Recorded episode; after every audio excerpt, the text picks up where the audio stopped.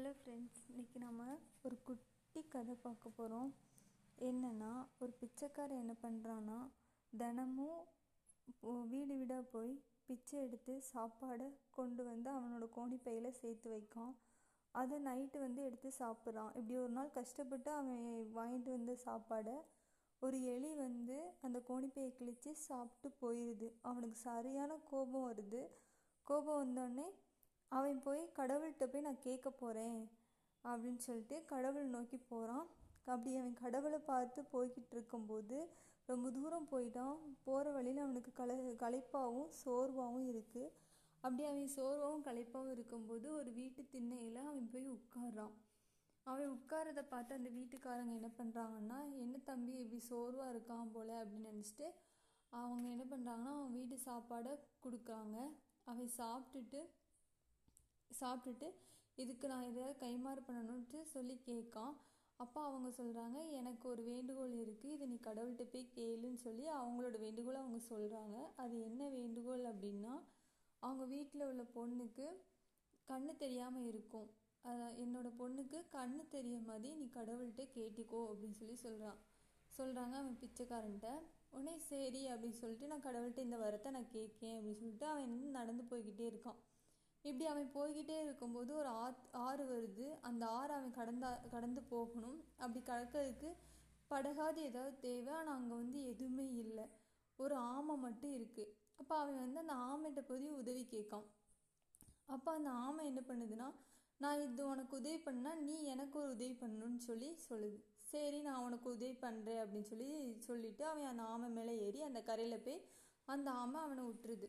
விட்டோடனே அவன் கேட்கான் உனக்கான உதவி என்னன்னு சொல்லி கேட்கும்போது எனக்கு வந்து இப்படி இன்னும் என்னோட வீட்டை நான் சம சுமந்துட்டு இருக்கிறது எனக்கு ரொம்ப பிடிக்கல.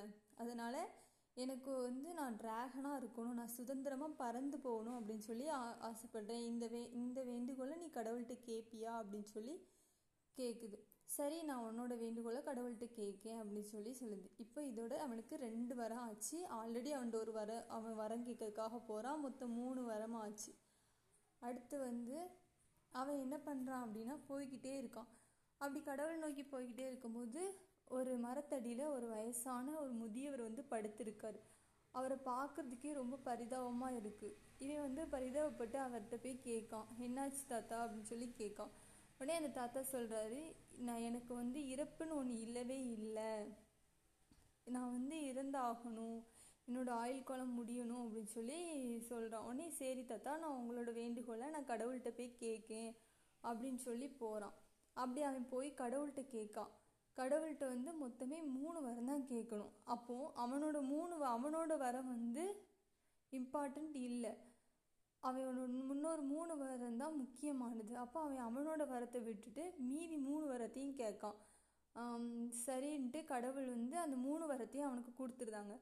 இப்படி கடவுள் கொடுக்கும்போது அவன் திருப்பி வாரான் அந்த முதியவர் வந்து இறந்து போயிடுறாரு அவர் வச்சிருந்த குச்சியை இவன்கிட்ட கொடுத்துட்டு அவன் இறந்து போயிடுறாரு அப்போ அவனுக்கு ஒரு மந்திர கோல் அழகான கோல் கிடைக்கி கையில். அதை வாங்கிட்டு அவன் மறுபடி நடந்து வந்துக்கிட்டு இருக்கான். அப்போ அந்த ஓ- ஆமை வந்து டிராகனாக மாறுது. அப்போ அதோட ஓட்டில் தங்கமும் வைரமும் கிடக்குது. அப்போ அந்த ஆமை சொல்லுது இந்த தங்கமும் வைரமும் உனக்கு தான் நீ உன்னோட பையில எடுத்து வச்சுக்கோ அப்படின்னு சொல்லி சொல்லுது. உடனே அவன் என்ன பண்ணுறான் அவ்வளோ தங்கத்தையும் வைரத்தையும் அள்ளிட்டு அவனை பை அவனோட பையில வச்சுட்டு போய்கிட்டு இருக்கான். இவனுக்கு சாப்பாடு கொடுத்த அந்த அவரோட வீட்டுக்கு போகிறான் அங்கே வந்து அந்த பொண்ணை வந்து அழைச்சிட்டு வந்து இவன் முன்னாடி விடுறாங்க.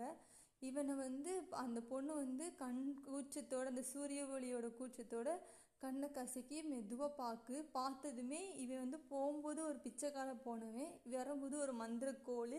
அந்த மந்திரக்கொள்ளினோட உதவியால் அவனோட ட்ரெஸ்ஸை மாற்றிக்கிறான் அப்புறம் அவனோட பையில் ஃபுல்லாகவே தங்கமும் வைரமும் வச்சுருக்கான். ஸோ அவன் அவனை பார்க்கும்போதே அந்த பொண்ணுக்கு வந்து ஒரு அழகான பொலிவோடு இருந்தோடனே அந்த பொண்ணுக்கு ரொம்ப பிடிச்சிருச்சு.